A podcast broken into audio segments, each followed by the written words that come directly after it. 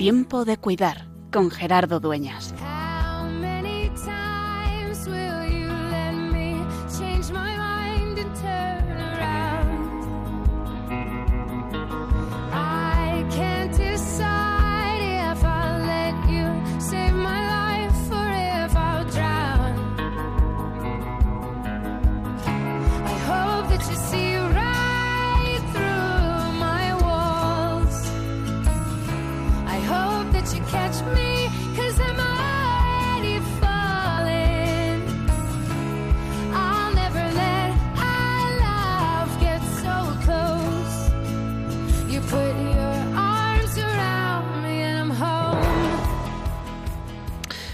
Quién eres? Estas palabras de, que escuchamos en el Evangelio del pasado domingo, ya tercero de Adviento, que le preguntan a Juan el Bautista, me han hecho reflexionar en estos días. Acercándonos, estamos a diez días de la Navidad. ¿Tú quién eres? ¿Cuál es nuestra esencia? ¿Cuál es nuestra definición? Quizá este año marcados por la pandemia, ¿verdad? Por esto que estamos viendo, que si la curva, que cómo vamos a celebrar la Navidad, que si van a ser unas fiestas distintas, si después va a venir la tercera ola. Y en el fondo es que nos estamos jugando el quiénes somos y quiénes queremos ser. En cristiano sabemos que somos creados por la mano bondadosa, misericordiosa de ese Dios que es amor, que sale de sí mismo para crearnos, por puro amor. No nos necesita, pero nos quiere. Y por eso estamos recordando que esa, ese ser criatura es el que nos da nuestro auténtico ser. Hay quien lo busca en otras cosas. Hay quien pone la búsqueda de la felicidad en caminos equivocados. Hoy vamos a hablar de las adicciones, que son enfermedad, que son intentos de encontrar la plenitud, el realizarse, y que no lo consiguen. Y que, sin embargo, nos recuerdan esa fragilidad que todos tenemos.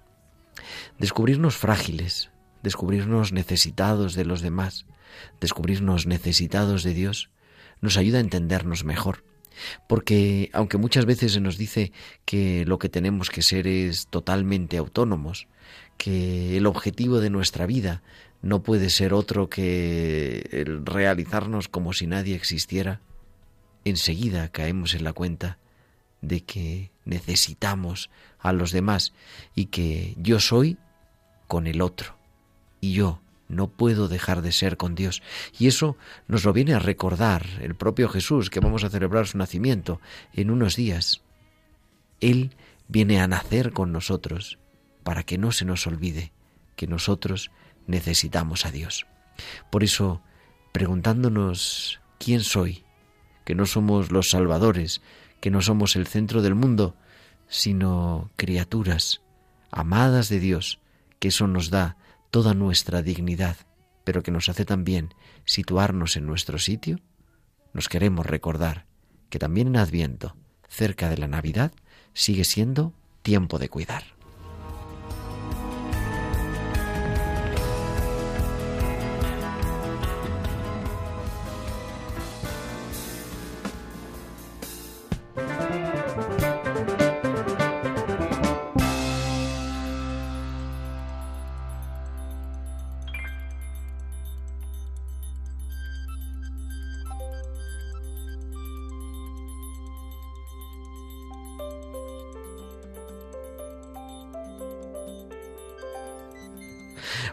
Muy buenas noches, queridos oyentes. Son las 8 y 5, casi 7 y 5 en Canarias y comenzamos en Radio María una nueva edición, la 110 ya, de Tiempo de Cuidar, en este 15 de diciembre del año 2020 y como cada martes de 8 a 9, de 7 a 8 en Canarias, te acompañamos en el programa de Pastoral de la Salud de Radio María tenemos a nuestro técnico de lujo, Javier Esquinas. Javi, muy buenas noches. Hola, buenas noches, Gerardo, ¿qué tal? Y a todo nuestro equipo que hace posible que este programa lo podamos realizar. Tamara Lack en la redacción, a Eva Caro y Bárbara Omar en la producción musical, a Tibisay López en las tareas de producción, haciendo que todo esto sea posible para cada martes estar acompañándote y recordándote que eso, que es tiempo de cuidar. ¿De qué vamos a hablar hoy? Lo comentaba un poquito en el editorial del inicio. Vamos a hablar de las adicciones, un tema que no es de actualidad muchas veces, pero que sin embargo siempre está ahí y tenemos pues a alguien muy especial que médico, un psiquiatra que ha trabajado muchos años con esto y que además ha publicado hace eh, pues no mucho. Lo que pasa que con la pandemia pues se nos ha pasado el tiempo. Un libro muy interesante y podemos reflexionar con, con, ello. Luego tendremos, como siempre, nuestra tertulia, esta noche con Lorenzo y con Blanca, y muchas cosas más y por supuesto las pinceladas bíblicas con la directora de la revista Tierra Santa, Inmaculada Rodríguez Torna. Y como siempre, queremos que no solo nos escuchéis, sino que también nos podáis enviar vuestros mensajes, vuestros comentarios, vuestras sugerencias o vuestras cartas a los reyes para preparar ese programa que ya dijimos que va a ser especial el 5 de enero, la noche de Reyes. Podéis comunicaros con nosotros con vuestros comentarios en nuestro correo electrónico tiempo de cuidar arroba radiomaria.es tiempo de cuidar arroba radiomaria.es y en las redes sociales. En Facebook somos Radio María España y en Twitter arroba Radio María España. Y podéis publicar vuestros comentarios con el hashtag almohadilla tiempo de cuidar. Pues tenemos ya todo preparado, así que viajamos hasta el Hospital de Bilbao con los hospitales con alma de Valcisa.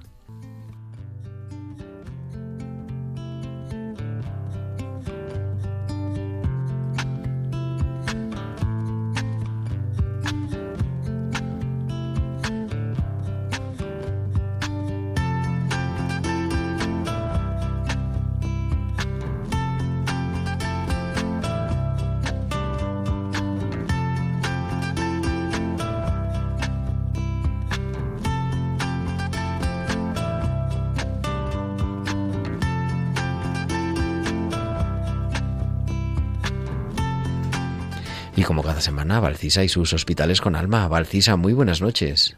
Buenas noches, Gerardo, y buenas noches también a todos los oyentes. La rebeldía de la realidad.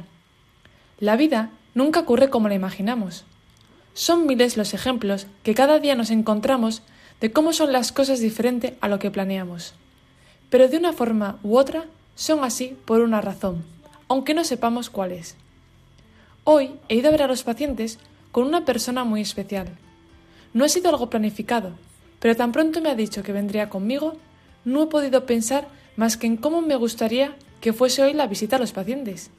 Quería que pasase algo mágico, algo extraordinariamente llamativo, de forma que a mi compañía le impactase y así me acompañase más días. Pero no, no ha salido nada como yo esperaba. Ha sido, en una palabra, tranquila. Se podría calificar nuestra labor de hoy como sencilla. Hemos recorrido habitaciones donde lo que más reinaba era la tranquilidad, el descanso ansiado en la lucha contra la enfermedad de cada día. Pero creo fielmente que se escondía una belleza, la belleza que esconde lo sencillo, donde los gestos y sobre todo la actitud del corazón hablan por sí solos, y donde las pequeñas cosas se valoran como las más grandes. Hasta la semana que viene. Pues hasta la semana que viene, Valcisa, aquí te esperamos en Tiempo de Cuidar.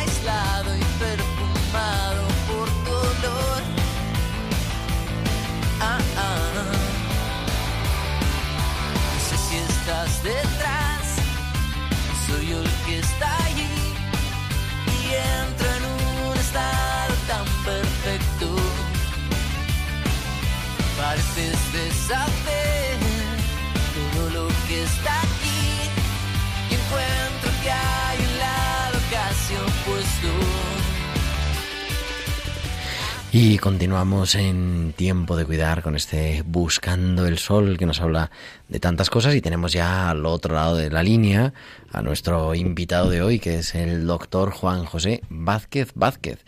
Juanjo, muy buenas noches.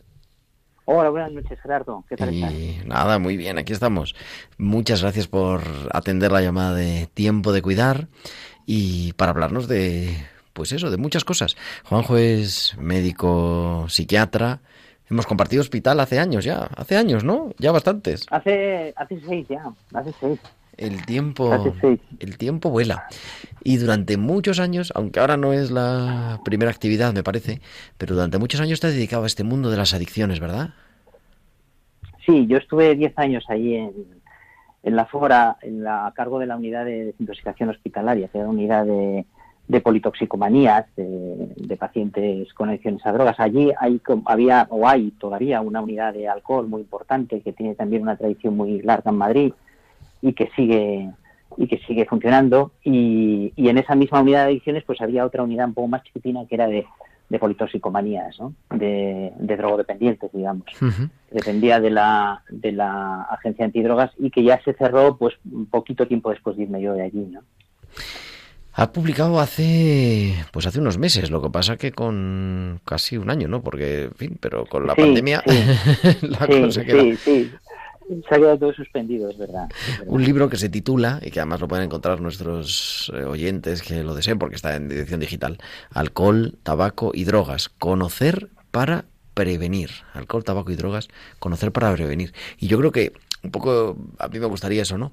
Conocer este mundo, porque a mí me da la sensación que es un mundo que pasa muy desapercibido y que sin embargo está ahí y, más cerca seguramente de lo que nos pensamos, ¿no? Sí, el, eh, bueno, está tan cerca como el alcohol y el tabaco para empezar, ¿no? Y luego el mundo de las drogas, que estamos a lo mejor acostumbrados a verlo, a recordarlo como un fenómeno espantoso, con un estigma social tremendo, ¿no? Que era aquel toxicómano de los años 80, de todavía primeros de los 90, que estaba eh, tirado en las calles eh, con aquella, eh, bueno, pues situación tan dramática, ¿no? De aquellos años con el SIDA y con muertes por sobredosis en espacios públicos y tal. Y esa situación eh, se ha ido resolviendo con los años, eh, fundamentalmente porque se han implementado una serie de políticas y una serie de recursos asistenciales para contener ese fenómeno. Eh, y ahora, pues, el, el- la adicción, digamos, no es, tan, no es tan visible en la calle, ¿no? Pero la tenemos en un- lo que se llama ahora un consumo normalizado, normalizado entre comillas, pero quiere decir que son personas que, bueno, que pueden consumir aguantando muchos más años eh, sin deteriorarse, manteniéndose en sus trabajos, en sus estudios o en el seno de sus eh, familias. ¿no? Y es en estos sitios, a puerta cerrada, donde suceden un poco todos los problemas y todas las consecuencias de- del consumo. Pero ya no es tan visible, ya no está en la calle, ya no parece un fenómeno, un problema social como el de hace 20 años. Con lo cual eso, no sé, pienso ahora, ¿no? Eh, tiene una parte positiva, evidentemente, pero también nos hace perderle el miedo o el respeto. Claro, claro, ahora hay una lo que llamamos nosotros una percepción de riesgo mucho menor en las sustancias.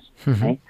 Eh, y eso quiere decir que se consumen más, ¿no? Cuanto menos eh, percepción de riesgo social, cuanta más banalización social hay de las sustancias, pues más eh, se acaban consumiendo, ¿no? Eso es algo que se ve de manera muy clara con el con el cannabis y con la cocaína, que aparecieron apa- ap- aparecieron ahí un poco finales de los 90 eran un poco como, la contraposición a ese consumo desestructurado y dramático de la heroína, ¿no? Y se presentaban socialmente como eh, sustancias, pues vamos a decir, incluso con cierto glamour durante alguna época, ¿no? Y, y efectivamente, y con más riesgo de, de ser consumidas, ¿no? Ahora es impresionante. Dice en el prólogo, de hecho empieza así. Cada año 250 millones de personas consumen drogas ilegales en el mundo. Es que es mucha gente. Es mucho dinero también, ¿no?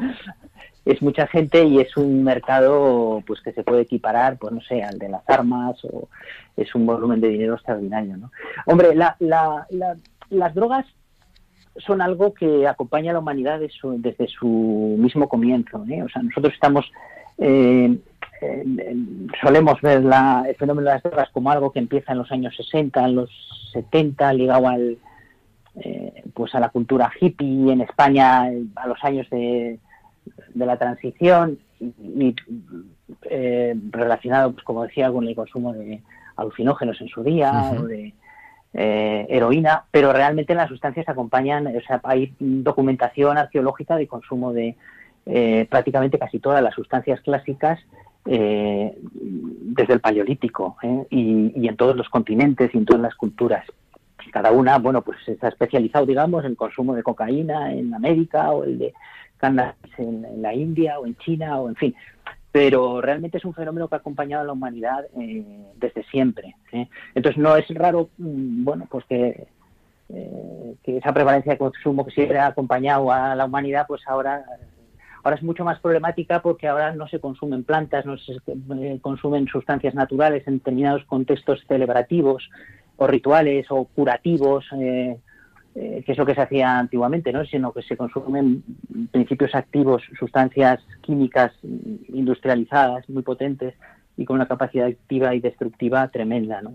Y, que el además- fenómeno y tampoco se sabe no bien lo que son, ¿no? Además, porque que puede ser también ese una parte del problema, ¿no? No sabe lo que está consumiendo exactamente.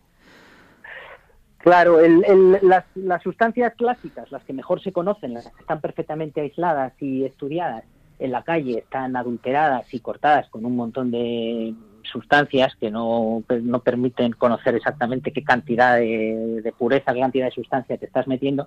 Y luego hay infinidad de nuevas sustancias que van cambiando de día en día, de nuevos productos que efectivamente no están bien, bien eh, focalizados. ¿no? Una cosa como es el, perdona, como es el cannabis, por ejemplo, eh, que es eh, bueno es la sustancia ilegal de más consumo, eh, no está bien identificada. Es decir, en el, en el cannabis que se consume como planta, no como, no como principio activo, no como un principio sintetizado, sino que se fuma la planta o, o el hachís, que es también un producto natural, eh, puede haber como eh, del orden de a lo mejor tres sustancias químicas, la mayoría de ellas sin identificar. Y los cannabinoides que se conocen fundamentalmente son dos, que son el, el THC y el CBD, que se está poniendo ahora mucho, muy de moda. Eh, pero realmente hay un montón de, de sustancias que cannabinoides ahí dentro de la planta que no sabemos muy bien qué, qué es lo que son y qué es lo que hacen. ¿no? No te iba a preguntar, ¿el problema es la sustancia, la adicción o, o las dos? Pues mira, has dicho tú antes en la introducción, eh, eh, muy bien dicho, has dicho enfermedad y has dicho fragilidad, que, a lo mejor se parece mucho a lo que nosotros llamamos eh, vulnerabilidad. El problema es la sustancia porque sin sustancia, sin exposición a la sustancia, no hay adicción. Pero una vez que mm, existe la exposición a la sustancia, solamente un porcentaje que no es demasiado elevado, que puede ser dependiendo de la sustancia y de las condiciones, puede ser de un 10 a un 15% de las personas que consumen habitualmente, ¿eh? no, no de las que lo prueban, sino que las consumen ya con una cierta frecuencia, solamente ese porcentaje se vuelven adictos. ¿no? Solamente ese porcentaje pasa, digamos, al el límite ese de la, de la dependencia. Y eso, pues probablemente depende de factores de vulnerabilidad personal, ¿no? Ya sean psicológicos, ya sean biológicos, genéticos. Eh, entonces, bueno, pues hacen falta las dos cosas, ¿no? Hace falta la sustancia, desde luego sin sustancia no habrá adicción, por lo menos adicción a sustancias, y, y sin fragilidad, pues no habrá adicción tampoco, ¿no? Hay personas que van encadenando una adicción con otra. Sí, sí. Generalmente el, el consumo hoy en día es policonsumo. ¿no? El consumo de varias sustancias a la vez y dependiendo de las épocas, pues se consume más una eh, u otra. El, el propio eh, proceso de experimentación con las sustancias, mucho antes de la adicción, eh, es de policonsumo. Es decir, los adolescentes comienzan consumiendo las sustancias legales, primero el alcohol y el tabaco, a lo mejor sobre los 13, los 14 años. Después pasan al cannabis y después, pues a sobre los 15, 16 empiezan a probar la cocaína y de ahí van saltando, van saltando y van ampliando un poco el, el panorama. ¿no? La, la adicción como, como problema biológico, como problema neurológico, digamos, eh, es común. Es decir, es, todas las sustancias acaban actuando sobre el mismo circuito cerebral, sobre el mismo sitio, ¿no? acaban lesionando la misma zona. Y una vez que una de ellas la toca, digamos, ya deja como el campo abonado o deja ya una disposición para que el resto de sustancias actúen de la misma forma, ¿no? Entonces, mm, no, no, no debe de verse el, tema de la adicción como eh, alguien es adicto a cocaína o alguien es adicto a alcohol o alguien es adicto, sino que el adicto eh, es adicto a todo. Depende de que, bueno, pues esté expuesto o no esté expuesto al, uso de sustancias, pero, pero es un fenómeno de conjunto, digamos, ¿no? No, yo creo, yo eh, hacía referencia antes, ¿no? A la unidad de alcohología, eh, donde me ha tocado acompañar gente. Claro, yo creo que todos sabemos que el tabaco es malo, ¿no? En fin, es una cosa que se sabe, aunque la gente siga fumando, eso es una cosa aparte. Pero es que yo las historias, o de las historias más graves que he encontrado, incluso cuando estaba en la unidad que tú dirigías, han sido con alcohol. O sea, el alcohol no... Una cosa es tomar un alcohol normal, ¿no? Que lo tenemos socializado, Sí. pero el alcohol Sí. puede ser una droga tan dañina como la que más. La, la repercusión en términos de salud pública, de gasto sanitario en el mundo y de per- repercusión en, en cuanto a invalideces, muertes prematuras, eh, bajas o invalideces laborales, etcétera, eh, es pero infinitamente mayor mm, por sustancias legales, por alcohol y por tabaco que por sustancias cuantitativamente, ¿eh? o sea, la diferencia es eh, astronómica, porque son las sustancias disponibles. ¿Eh? Claro. No es que sean a lo mejor mejor o peor que otras, aunque realmente el alcohol es muy, muy tóxico, ¿no?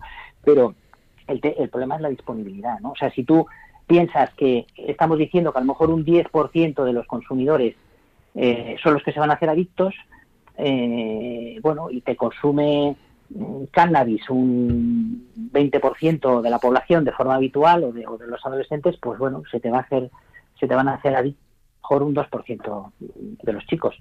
Si el alcohol virtualmente lo probamos todos y el consumo habitual es como de un 70% de las personas consumen habitualmente, lo nosotros le que- quiere decir habitualmente eh, un consumo una o más veces al mes. No hace falta más. ¿vale? Entonces, si el 70% de las personas eh, consumen alcohol y el 10% de ese 70 eh, van a volverse eh, consumidores problemáticos o adictos, pues claro, tienes una proporción de la población pues que puede estar en, un- en torno a un 8%, ¿no? Claro, claro que es que... Y, o sea, que, que es más un problema de cantidad que, que tipo de sustancia, ¿no? Y el problema es eso, la disponibilidad. Están ahí, están ahí, es además barato, es decir, eh, bueno, está bien visto, es muy fácil trepar, eh, digamos, por, eh, por el alcohol y, y luego es muy fácil mantenerlo, ¿no? No, y a veces es que es difícil. Yo no bebo, la verdad. Vino de misa, nada más. Pero... Ah. No, no, pero es en serio. Pero bueno, porque no me gusta, no por nada particular. Y es difícil ir a una reunión social y no beber. O sea, hay una fuerza importante, ¿no? En la que te dicen... Bueno, venga, una copa, así no sé qué. Digo, bueno, sí, sí, está bien, sí, a mí no me importa, pero que es que no, que, que no me gusta. O sea, yo creo que hay una sí. presión, y ahora que se acerca Navidad, más todavía. Sí, sí, sí, sí. Yo cuando alguna vez me toca dar alguna charla, alguna cosa de este tipo, la verdad es que a veces sí tengo la sensación ¿eh? que la gente me mira, cuando empiezas hablando del alcohol, la gente se posiciona así un poco como que se retuerce un poco en la silla y te mira un poco como de como de reojo, ¿no? Casi, no sé, como si estuvieras mm, manteniendo una posición radical de algún tipo, ¿no? Incluso a veces me, me, me choca muchísimo cuando a veces he tenido que darle alguna eh, clase, alguna charla a los, a los médicos residentes, a los médicos jóvenes en, formación o alguna vez a los estudiantes y les planteas lo que nosotros consideramos consumos de riesgo, ¿no? que son, una, eh, son unas determinadas cantidades que se entiende que pueden ser ya problemáticas hacia el futuro, bueno, son como unos hitos, como unos marcadores, digamos, Ajá. de riesgo y son muy, muy fáciles de cumplir eh, socialmente, ¿no? O sea, hay un porcentaje muy, muy amplio de la población que, que pasa esos límites. Y, y se rebelan, o sea, se, mm, se indignan y se, se, se hacen de cruces y tal, y, y te lo dicen y tal, y dicen, no puede ser, ¿no? O sea, tú les estás- algo que ninguna otra referencia científica basada en datos bibliográficos, ¿no? De tipo médico, generaría esa reacción, y, en- y en los propios profesionales la puede generar, un tema relacional con el, con el alcohol, ¿no? Claro. O sea, eso es, sí, sí, la presión es extraordinaria. Y la, la normalización, la, la normalización, ¿no? Que te- dos, dos cosas eh, me ocurrían, pero hay un capítulo esencial en el libro, ¿no? Que habla sobre la prevención, ¿no? Cómo hacer. Y Sí. dice un, uno de los epígrafes, dice, la adolescencia, un momento, el, el momento, la adolescencia, el momento crucial. Yo doy unas horas de clase en, en un colegio a adolescentes y yo creo, eh, a lo mejor por eso, por, por la situación social, no lo sé, no son conscientes muchas veces donde se meten y el consumo de alcohol está mega normalizado, el alcohol no digamos, pero también, eh, pues eso, el cannabis o el hachís es mucho más frecuente de lo que nos imaginamos, ¿no? Y, y además, en gente que está formándose, en, fin, te- te- te Claro, digo a medio hacer, ¿no? claro. Formándose físicamente, ¿no? Que están a medio hacer. Claro. Eh, sí, la, la edad es eh, fundamental porque cuanto más eh, precoz es el consumo, más capacidad adictiva tiene la sustancia. Es decir, cuanto antes se empieza eh, a consumir, más probabilidad que genere consecuencias y más probabilidad de quedarse enganchado. ¿no? La, la mayoría de los programas preventivos a nivel institucional lo que intentan es focalizarse precisamente en el consumo de sustancias legales en adolescentes eh, que es por lo que decíamos antes, ¿no? que siempre se da ese fenómeno de escalada. Primero tabaco, alcohol, luego cannabis, luego las otras cosas. No quiere decir que todos los, los chicos que beben alcohol vayan a acabar consumiendo el resto, pero al revés siempre ocurre. Es decir, el, el alcohol, eh, o sea, perdón, el- las sustancias ilegales siempre van precedidas de las legales. Entonces, eh, todas estas campañas lo que van dirigidas es a intentar eh, retrasar, fundamentalmente, más que impedir, retrasar el consumo de, de alcohol y de, y de tabaco para que de esta manera natural se retrasen el resto de sustancias y haya, pues bueno, menos porcentaje de gente que acabe ahí enganchada, ¿no? Y hablarlo, ¿no? Dices, eh, hablar, hablar del tema, que no sea un tema tabú. Claro, que no, que no es un tema tabú y, y, y des- desbanalizar fundamentalmente, lo cual es muy difícil, ¿no? Desbanalizar el, el consumo. Cuando tuviese un poco la historia, la relación que hemos tenido institucionalmente o políticamente con el tabaco en las últimas décadas, el tabaco se ha ido demonizando. Ujú, es verdad. ¿no? O sea, el tabaco se ha ido limitando la publicidad y poniendo esas publicidades eh, duras, ¿no? Donde se ve el tabaco mata y todas estas cosas, ¿no? Eh, el alcohol, de alguna manera, bueno, pues ha ido, no sé si demonizando, pero apartando, digo oficialmente, ¿no? Institucionalmente, apartando un poco de la publicidad y de la, y de la presencia en los medios de comunicación. Y sin embargo, otras sustancias, pues se banalizan, se está banalizando eh, el juego, ¿no? El juego que es una adicción comportamental donde no media sustancia, pero que está reconocida como, como adicción sin, sin, sin sustancia, eh, eh, tiene una presencia tremenda en los medios de, de comunicación. ¿no? En publicidad apuestas, ¿no? digamos, ¿no? agresiva, con las apuestas, con líderes eh, de imagen, con futbolistas fundamentalmente, ¿no? Con deportistas de élite y tal. Es decir, hay que hablar, pero hay que hablar de una determinada manera, ¿no? Es decir, hay que, bueno, pues desbanalizar el consumo de ello, ¿no? Y adicciones, nuevas adicciones, eh, vamos, nuevas que se llaman así, a la tecnología, a los videojuegos, ¿no? A- Sí, mm, son peligrosas también, ¿no? hay casos complicados.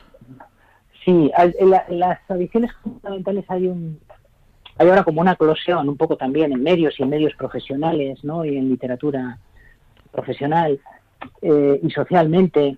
Y ahí hay un unas cosas que probablemente muchas de ellas no sean adicciones en sentido estricto, ¿eh? Porque ahí se mete el fundamentalmente el juego, se meten los videojuegos, se mete internet, se mete el- el- el- la pornografía, se mete la adicción al sexo, se meten las compras, se mete la vigorexia, es decir, muchas cosas que probablemente eh, no son adicciones. ¿no? Las que están mm, hasta el momento reconocidas de una manera clara son el juego, eh, el juego de dinero, quiero decir, el Sí, juego sí. De, de- de apuesta, ¿no?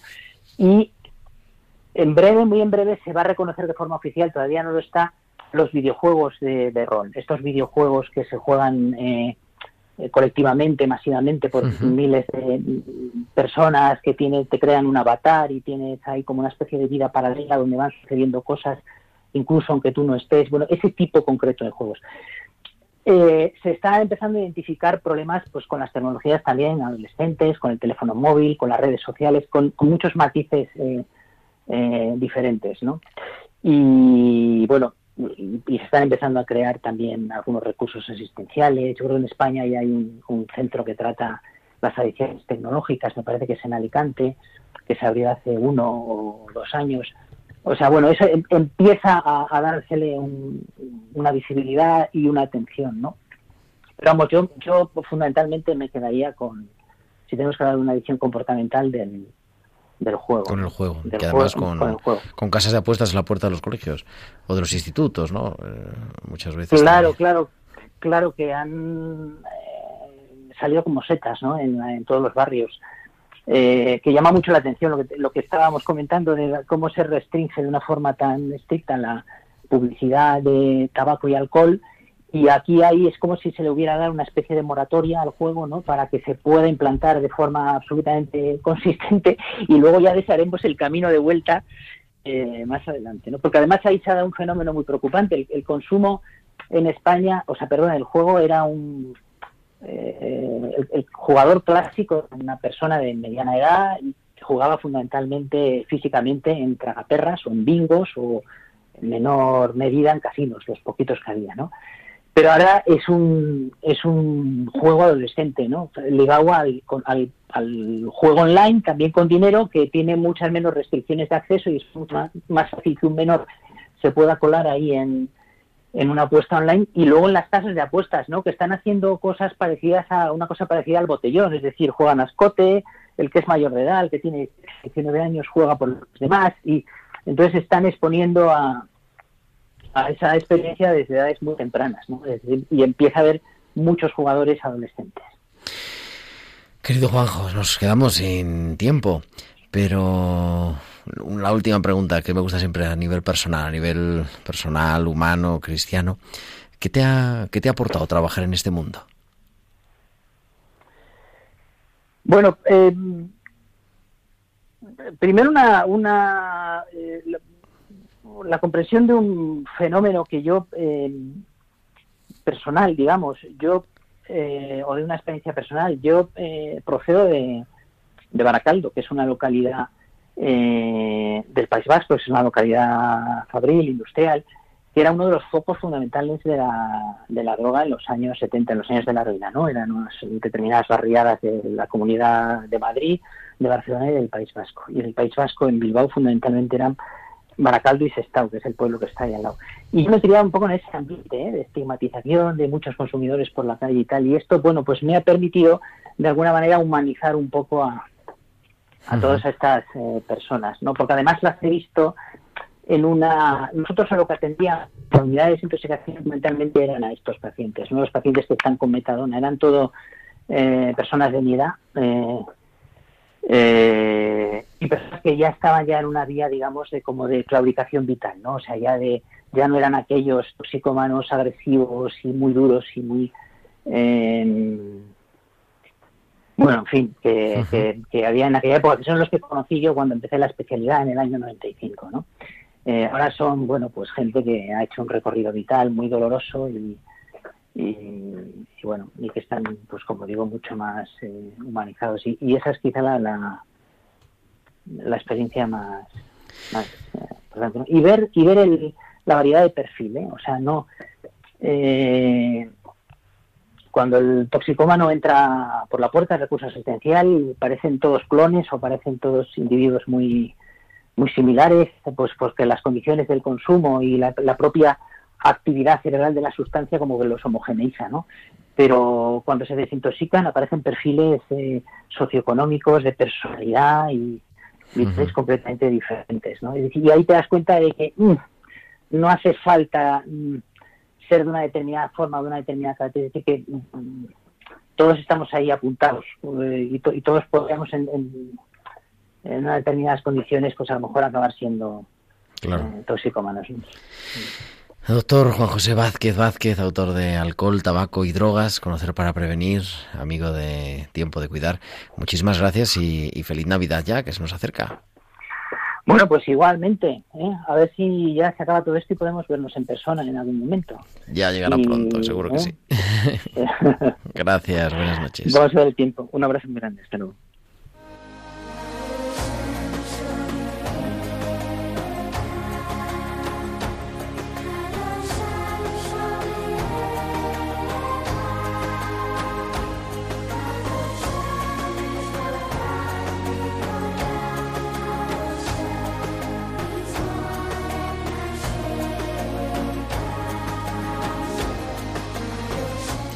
Tenemos como siempre las pinceladas bíblicas con nuestra doctora en Biblia, Inmaculada Rodríguez Torné, la directora de la revista de Tierra Santa.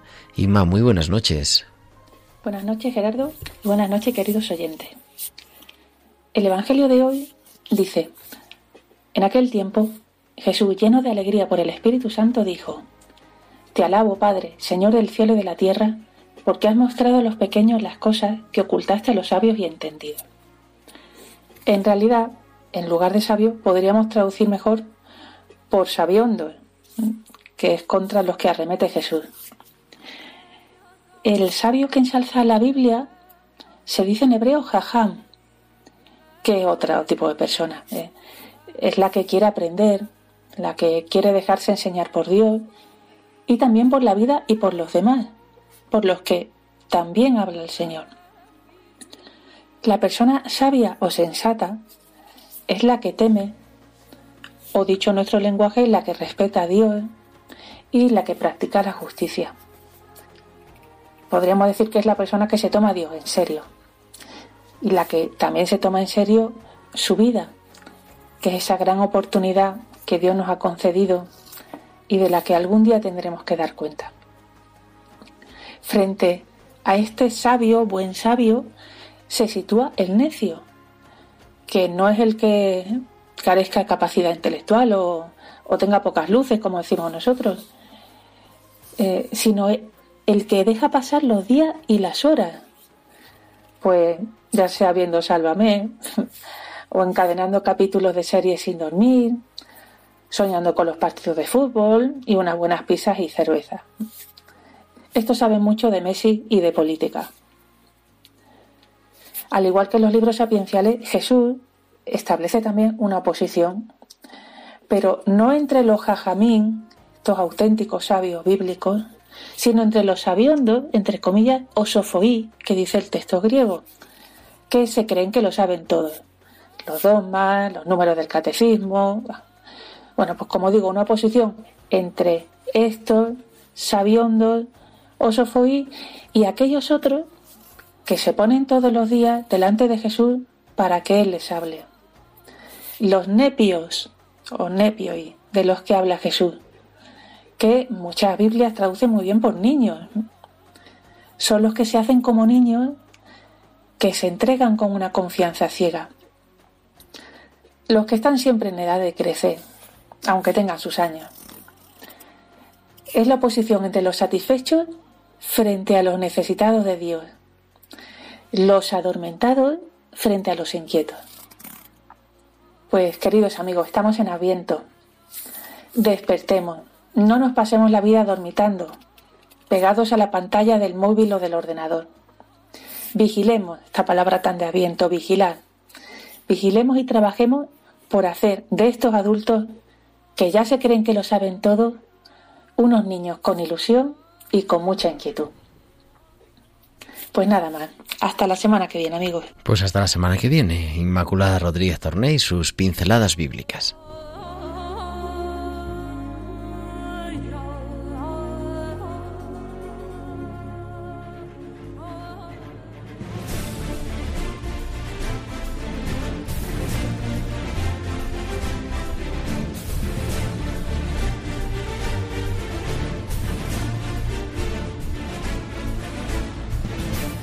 Y continuamos en Tiempo de Cuidar en Radio María y es tiempo de tertulia y rapidísimamente porque me ha alargado con la entrevista de Juanjo Vázquez. Están, nos atienden ya nuestros compañeros, nuestros colaboradores. Blanca Gracia, muy buenas noches. Hola, buenas noches. Que estás en Segovia, creo, ¿no? Sí, aquí está. ¿Qué lugar del mundo? En Segovia. Y Lorenzo Forero desde Madrid. Lorenzo, muy buenas noches. Nada, pues para compartir un poco, ¿verdad? El, este mundo apasionante, de, las adicciones, de, bueno, de, caer en la cuenta de qué es lo que vivimos. No sé si habéis, creo que habéis podido escuchar la entrevista, ¿verdad? De Juanjo. Así que lo que nos queráis compartir, empezamos a reflexionar juntos. Blanca, Lorenzo. Eh, bueno, pues empiezo yo. Gracias otra vez más por invitarnos al, a, bueno, pues a vuestro programa, Gerardo. Y nada, pues la verdad es que me he quedado impresionada de, de, de bueno, pues de, de, todo lo que todo lo que ha comentado Juanjo, todo lo que todo lo que sabe y yo tampoco tengo mucho más que aportar, pero bueno, sí que la preocupación, ¿no? De, que es un, de que es un problema actual, ¿no?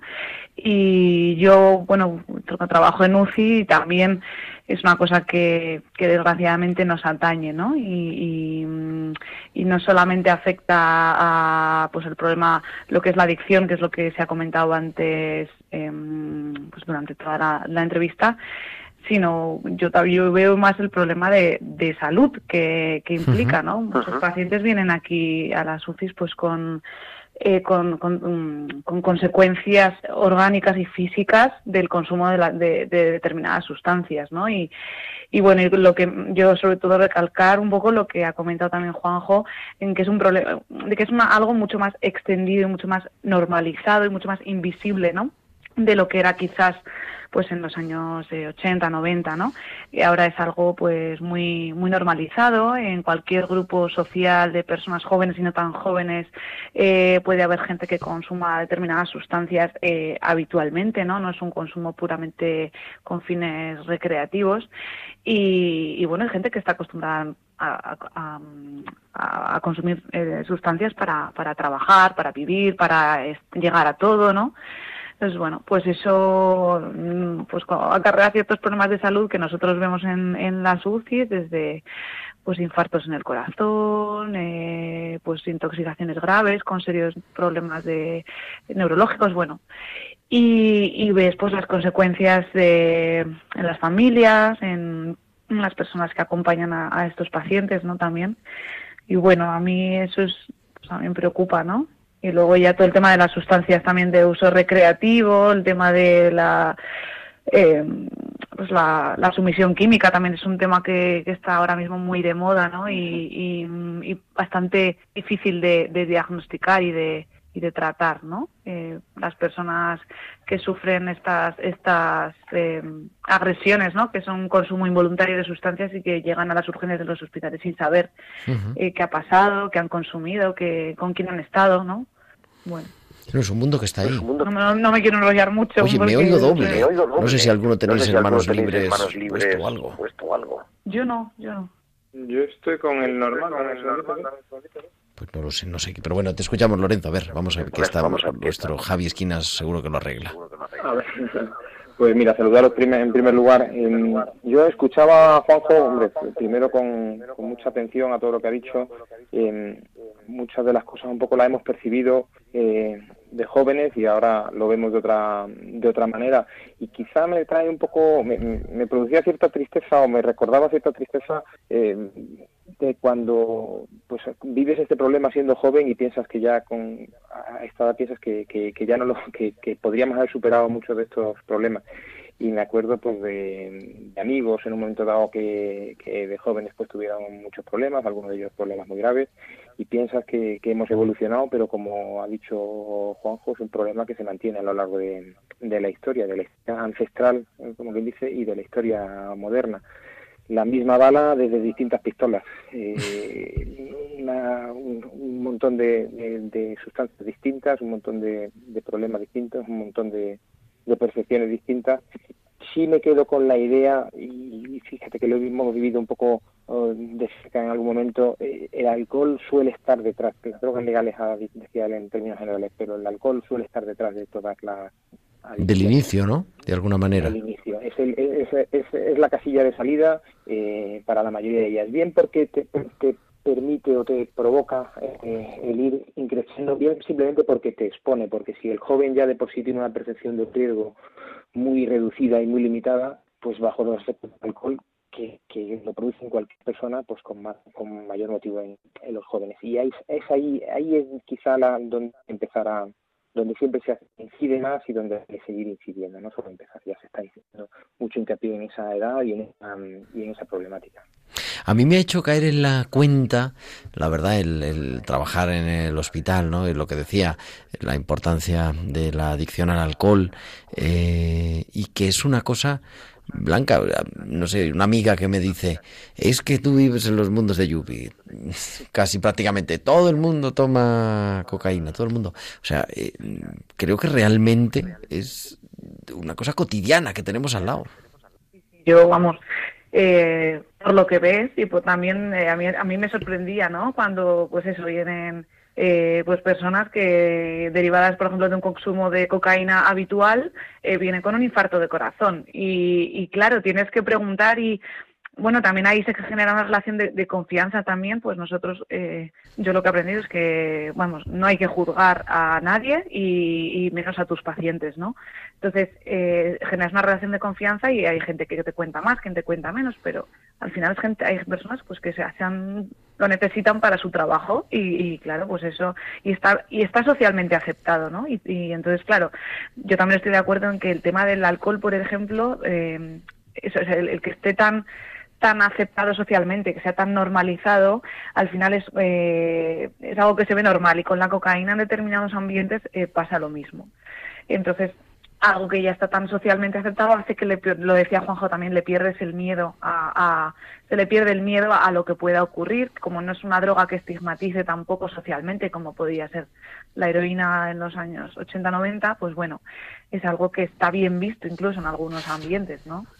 Entonces eso es peliagudo porque, porque, porque claro, eh, esperamos. Yo, yo también eh, creo que, que el tema de, de, que el alcohol está tan, tan socialmente aceptado y, de, base siempre está como eh, el alcohol, ¿no? El consumo social.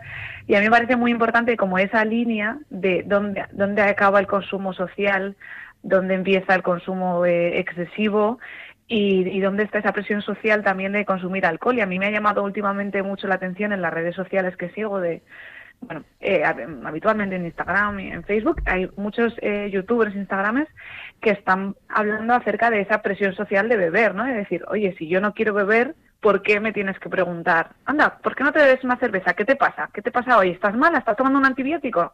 ¿No? Parece que haya, tiene pasado algo raro para que no te bebas una cerveza cualquier día, ¿no? Y eso me parece muy importante, que haya gente que defienda que no me quiero tomar una cerveza y no me vas a presionar para que me la tome, ¿no? Porque no está bien, no es bueno. Que decir, a lo mejor que estás equivocado eres tú que te la tomas. Hombre, no, Entonces, bueno, yo creo que yo creo podemos que también podemos reflexionar, no sé, Lorenzo, Lorenzo el, el, problema familiar, problema familiar que, supone, que, supone, Porque, claro, las familias también son víctimas de, de la adicción, ¿no? Sí, la primera víctima eres tú, y, pero de la mano van todos los demás y cuanto más cerca peor. Eh, y, y, pasa con cualquiera de las adicciones, efectivamente. Yo no sé si está tan extendido, o sea, yo no, no lo veo a mi alrededor, no lo percibo a mi alrededor. También eh, mi entorno ha cambiado. Sí recuerdo una, una distribución, o sea, una, se veía, eh, cuando yo era joven veía mucho consumo, ahora, claro, no lo veo en la misma medida, pero evidentemente el problema existe y hay muchos programas dedicados a ello porque, porque el problema está y efectivamente es un destructor de, de, de futuros y de familias Yo recuerdo eh, amigos y, familias echadas abajo porque no habían podido, incluso habiéndolo superado, eh, el daño que, provoca eh, es fuerte, es, muy fuerte y muy difícil de sobrellevar y culpabiliza mucho al, entorno, en qué he fallado, qué es lo que no te he explicado.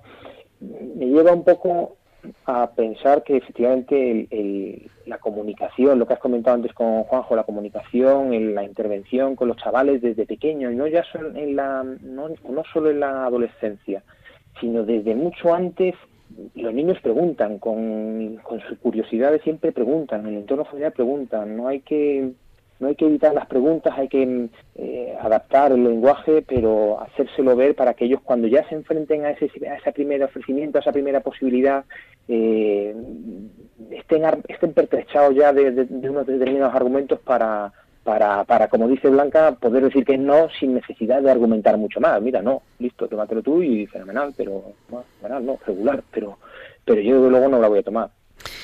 Queridos Blanca Gracia, querido Lorenzo Forero, muchísimas gracias. Muchísimas Preparad gracias. vuestra Preparad Carta de los Reyes, que tenemos Reyes. nuestro programa especial para la Noche de Reyes, ¿eh? Así que, pero bueno, feliz Adviento y feliz Navidad. Muchas gracias, feliz Navidad. Y en Radio María estamos en la campaña especial de Navidad, que es la campaña principal del año, y queremos escuchar también, recordar que estamos en estos días ayudando a que podamos seguir funcionando cada día, llegando a tu hogar, a tu trabajo, a tu coche.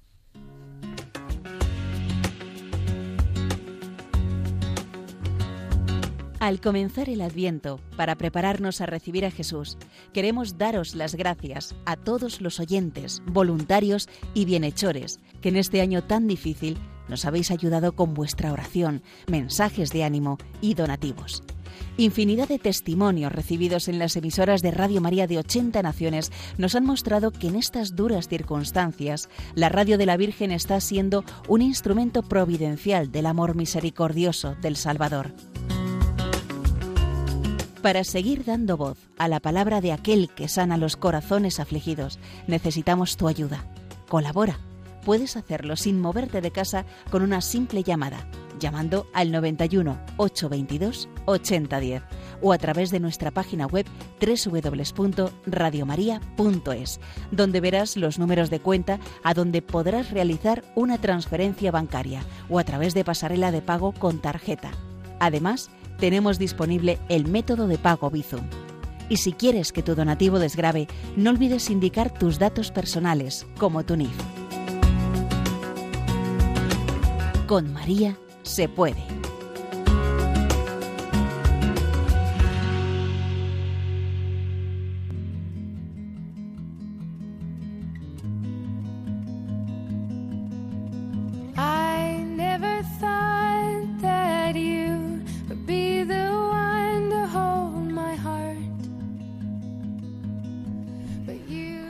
Pues que no nos olvidemos, ¿verdad?, de esta campaña, que es una manera, pues también de hacer esta radio. Sabéis que no tenemos publicidad, sino nada más vuestra ayuda, la ayuda de nuestros oyentes, para entre todos mantener la radio de la Virgen.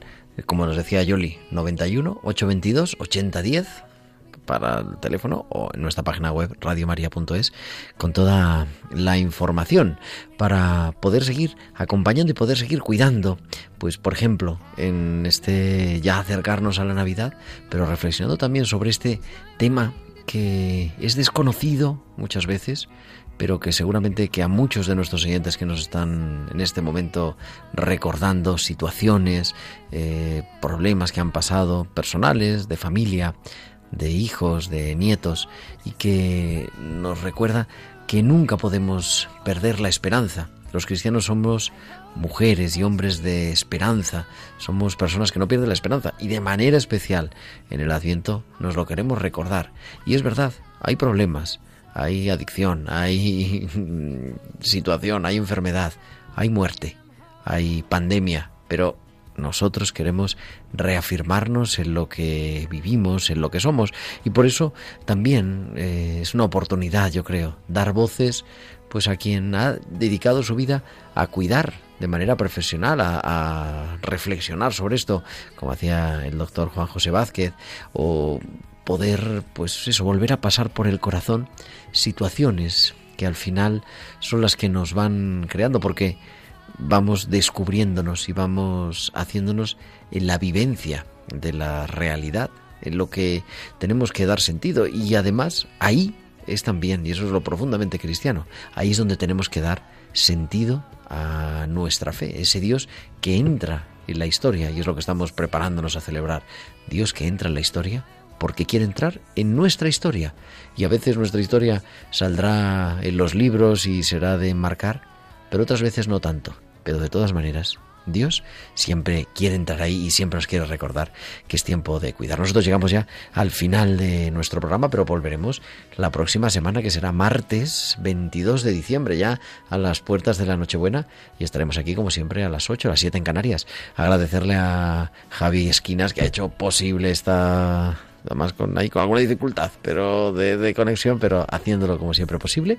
Y yo te espero la próxima semana, el martes, aquí estaremos. Un abrazo de tu amigo el diácono Gerardo Dueñas.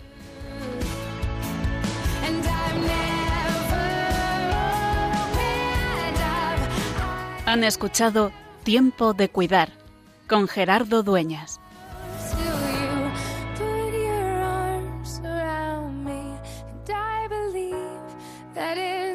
Easier